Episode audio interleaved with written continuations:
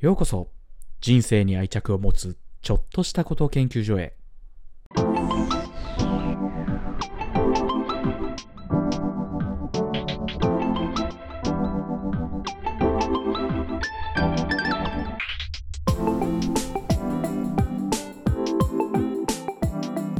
始まりました。人生に愛着を持つちょっとしたこと研究所。今週もやっていきたいと思います。竹内です。よろしくお願いします。いやー暑いですね。11月ももう今収録してるのは7日なんですが11月というのに全然暑くて私なんか昼間半袖でちょっと過ごしちゃうことなんてあるんですけど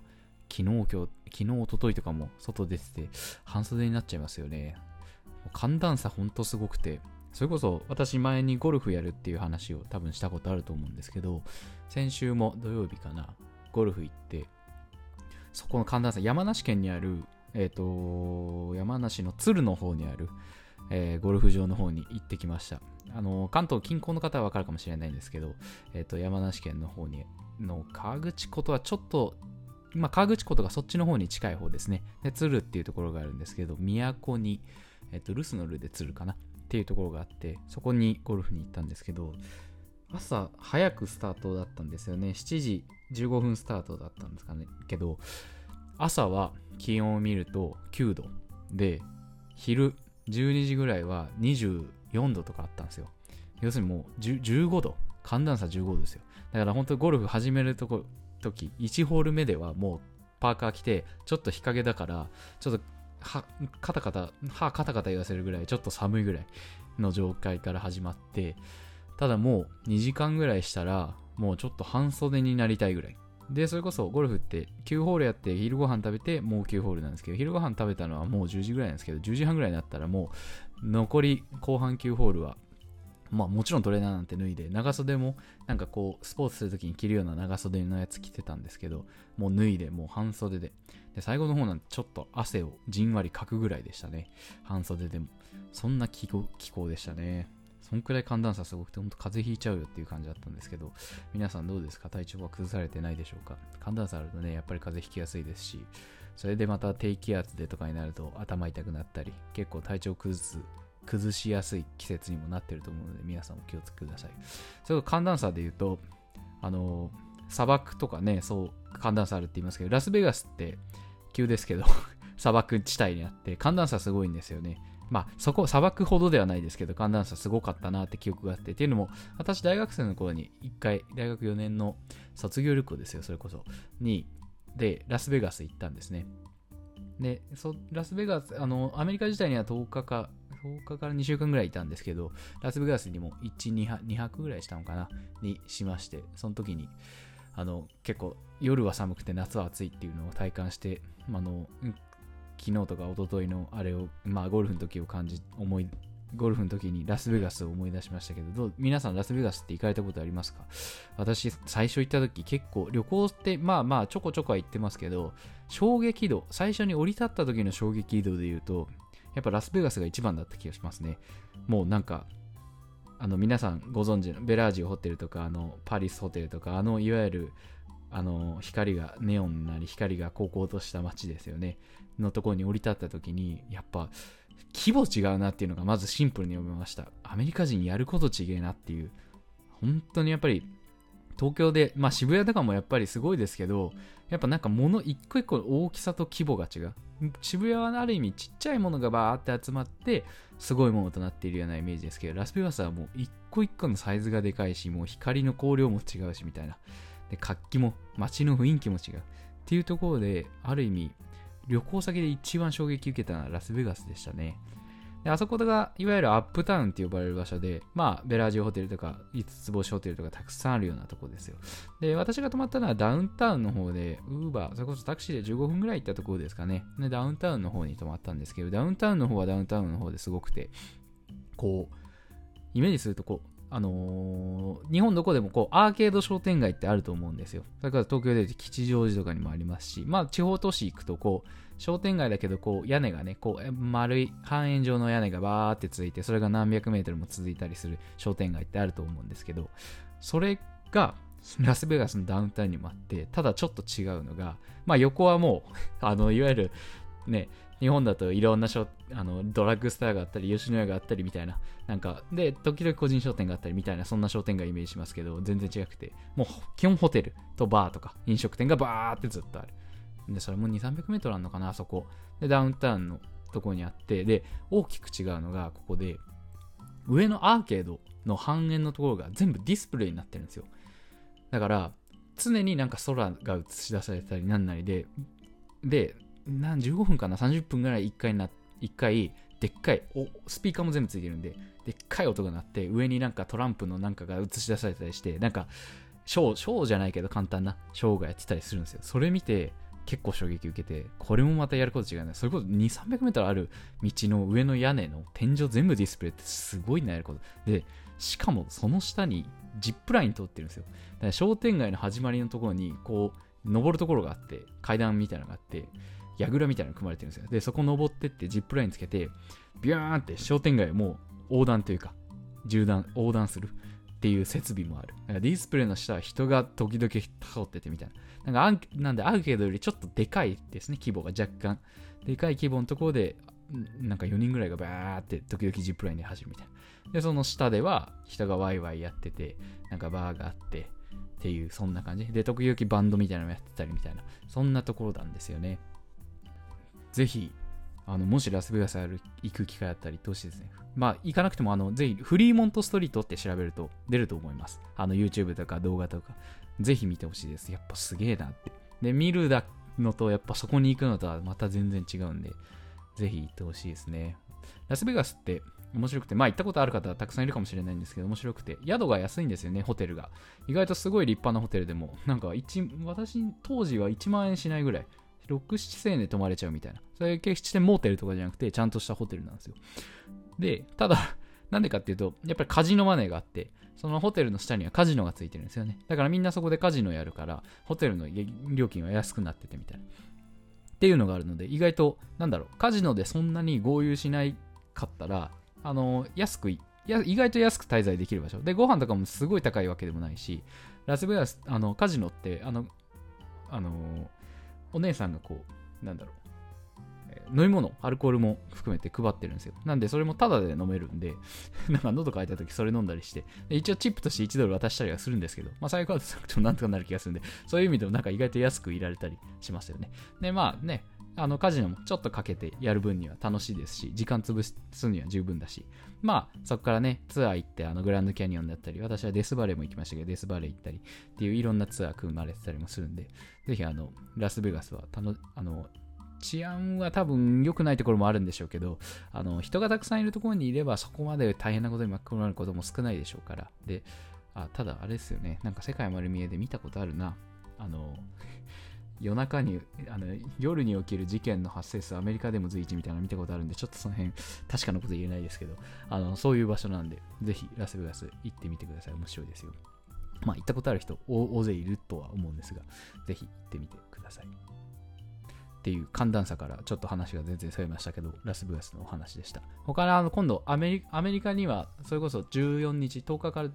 から14日、ぐらい滞在してて、ニューヨークとか、あの、ワシントン DC とか、テキサスとか、もう、こう、アメリカを横断して旅をしたので、ちょっとその話も今度させていただきたいなと思います。ということで、今日もお便りを1件ご紹介したいと思います。えー、30歳女性みっちゃんさんから頂きました、えー、最近こんなことがありましたそれは私がずっと好きだった食べ物のお店が近所にできたことです私は学生時代からあるラーメン屋のラーメンが大好きでした。しかしそのラーメン屋は私の実家から遠く離れた場所にあり、なかなか行くことができませんでした。そんなある日、私の通勤路にその思い出のラーメン屋さんができているのを発見しました。私は嬉しくなってすぐにそのラーメン屋さんに行きました。そのラーメンは学生時代に食べた時と同じようにとっても美味しかったです。えー、そして私はそのラーメンを食べるたびに学生時代の思い出が蘇り、懐かしい気持ちになります。えー、竹雄さんには思い出の味ってありますか？というお便りいただきました。ありがとうございます。とっても素敵なお便りですね。思い出の味ですね。あの、いいですね。ラーメン、私はラーメン屋、ラーメン好きなので、ラーメン屋さんって言ったところもまたいいですけど、いいですね。学生の時に食べていたラーメン屋さんが自分の通勤路にできて、おわ、あれあるじゃんみたいになっていくっていうやつですよね。そこで思い出を思い出すという。やっぱ食って、そういうところありますよね。思い出。まあ、匂いとかもそうですし、味もそうですし、思い出とすごい密接に結びついてますね。いいですね。思い出の味ありますか？思い出の味って思うと、パッて今言われて思ったのは、いくつかあって、一つ目は、お店じゃないですが、えっ、ー、と、それこそ母親が作ってくれた弁当とか結構思い出の味かもしれないですね。あの、ああの中学生は中高とお弁当だったんですけど、それはどっちかっていうと、まあなんか状態化しちゃってて思い出の味じゃない、じゃないっていうとちょっと失礼ですけど、あれなんですけど、私1個あるのが、あの、水泳やってて、あの、大会、月1回、2回、月2回、1回かなぐらいは大会に行ってたんですけど、水泳の大会行くときって、まあお弁当コンビニで買ってもいいんですけど、あの、おにぎりとか、あの、母親が持たせてくれてね。なんで、そういうお弁当っていう意味でお弁当があったんですけど、それは、なんか、アルミホイルに包まれたおにぎりと、まあ、えっ、ー、と、ちょっとした唐揚げとか、なんかサラ野菜とかっていうのは、なんか私の中で、一個結構思い出の味になってるなっていう気がしてて、それは多分ですけど、あの、水泳の大会なので、その水泳場の空気感とか、それこそ自分の中の緊張感とか、となんか結びついている気がしていて、なんで今でも アルミホイルに包まれたおにぎりとか、ちょっと冷めて塩塩の唐揚げを食べると若干そういうところを思い出したりしますね。それは私にとってちょっと思い出の味かもしれないです。うん。水泳場の水泳場ってでっかいんですけど、やっぱプールの匂いがするんですよね。なんでなんか、ちょっとアルミホイルに包まれたおにぎり食べると、プールの匂いを若干思い出しますね。で、なんかちょっと緊張してみたり、なんかそれは一つ思い出の味だったりするかもしれないです。お店でもう一つあるとすると、やっぱり私もラーメン屋さんなのかなそういう意味では。あの、高校生の時に、あのー、私はえー、月曜日から土曜日まで学校あったんですよ。休みが日曜日だけで。ただ土曜日は午前中だけで、部活ある人はそこから部活をしてみたいな感じだったんですけど、私は、あのー、ずっと部活動には水泳部には入ってたんですけど、練習は行ってなくて、大会だけ出るみたいな、ちょこちょこ練習は行ってるものの、大会だけ出るに近くて、普段はその、家の、時間の近くにあるスイミングのクラブに通ってたんで、そこに通ってました。で、土曜日、月から水、月から金は練習が前にやっちゃって、なんで学校終わったらクラブ行くみたいな感じだったんですけど、土曜日は休みで、なんで学校が終わったら、えっ、ー、と、その日はもう休みっていう感じで帰ってた。なんで午前中で学校終わりみたいな。の時は、学校終わって午前中で終わったら、ある一人の友達と、結構ラ、その当時からラーメン好きだったんでしょうね。ラーメン屋さんに行くことが多くて。で、あ私、八王子出身で、あの、は八王子出身なんですけど、で、学校も八王子の方にあったんで、えっ、と、八王子でのラーメン屋さんに結構行くことがありました。八王子って皆さんご存知ですかね、えー、東京の方は知ってるかもしれないですけど、地方で聞いてらっしゃる方、えーと、あのファンキーモンキーベイビーズとか、フワちゃんとか、ローランドとか、あ古古くはてか、あの大御所で言うと、北島三郎とか、ユーミンとかの出身地、八王子ですけど、え、ー、と、八王子のラーメン屋さん結構行ってましたね。当時は駅の近くにあるいくまあその当時からいくつか3つぐらい行ってたんですけどある意味なんか潰れちゃってすでに潰れちゃってるからこその思い出の味っていうので言うと一軒桜島っていう味噌ラーメン屋さんがあの京王八王子の近くにあったんですけどそこはよく友人と行っていて今食べれないからこそ思い出の味になってる気がします。他の他にも2、3軒よく行って行っていたラーメン屋さんはあったんですけど、そこはまだまだ全然現役でやってるので、最近全然食べて、食べてはないんですけど、なんか自分の中では思い出の味って感じがしなくて、なんか食べれないからこそ、そこの桜島のラーメンはまた食べたいな。なんかすごい続出して美味しかったかっていうと、まあ普通に美味しかったぐらいだったと思うんですけど、なんか食べれないからこそまた食べたいなっていう意味で、逆になんか勝手に思い出の味に今思うと、なんかあのラーメン屋さん思い出すと少し懐かしい気分になりますね。他のラーメン屋さん思い出しても、なんか別に懐かしい気分にならないんですけど、あの友人と食べたあの桜島の味噌ラーメンは、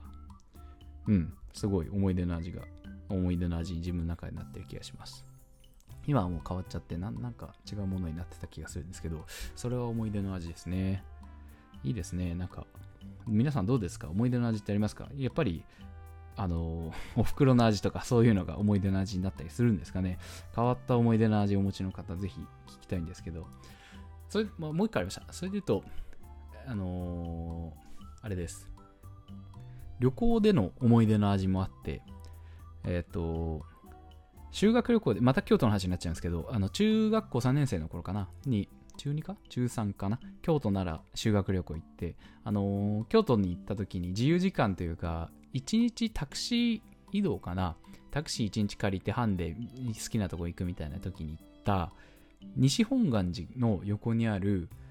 なんか喫茶店じゃないな。お土産屋さんなんだけどお土産屋さんの奥になんか食べるスペースレストランもついてるみたいな場所があるんですよ。そこで食べた湯葉そばがすごい美味しくて当時少なくとも。でそれはすごい今でも思い出覚えてすごい覚えてる味というか衝撃受けた味の一つで。湯葉って中学生からしてみればなんだいそれっていう感じだと思うんですけどそこで食べた湯葉そばがすごい美味しかったんですよね。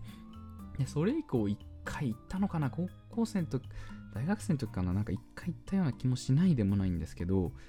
少なくとももうあんまり覚えてないんですけど味は。けどそれはすごい覚えていてなんで旅行先京都で食べたその湯葉そばは私の中でも結構思い出の味だったりするかもしれないです。そうですね。そう考えて旅行先でこれ美味しかったなこれ美味しかったなまあ、ある意味思い、ちょっと趣旨違うけど思い出の味かもしれないですね。思い出の味ってもっとエモいもんかもしれないですけど、それはちょっと違う角度で思い出の味かもしれないんですね。なんで、エモい系で言うと、さっき最初に言ったおにぎりとラーメンかもしれないですね。うん。そうですね。そんなところですかね。ぜひ皆さんの思い出の味教えてください。私もそれを聞いて思い出すかもしれないです。思い出し、なんか思い出せないぐらいのものこそ、もはや思い出の味かもしれないんで、ぜひ教えてください。多分このみっちゃんさんもそのラーメン屋さんを見て急にバーンって思い出したんじゃないかなとか、勝手に想像したりしてますけど、意外と思い出の味ってそういうものだったりしない、そういうものだったりするかもしれないので、ぜひ皆さんの思い出の味教えてください。あの、引き続きお便りお待ちしておりますので、今日いただいたような内容でも結構ですし、本当たわいもない話でも結構なので、どうしてほしいいただけると嬉しいです。ということで、今日はこんなところで以上にしたいと思います。人生に愛着を持つちょっとしたこと研究所でした。今週もありがとうございました。来週もよろしくお願いします。失礼します。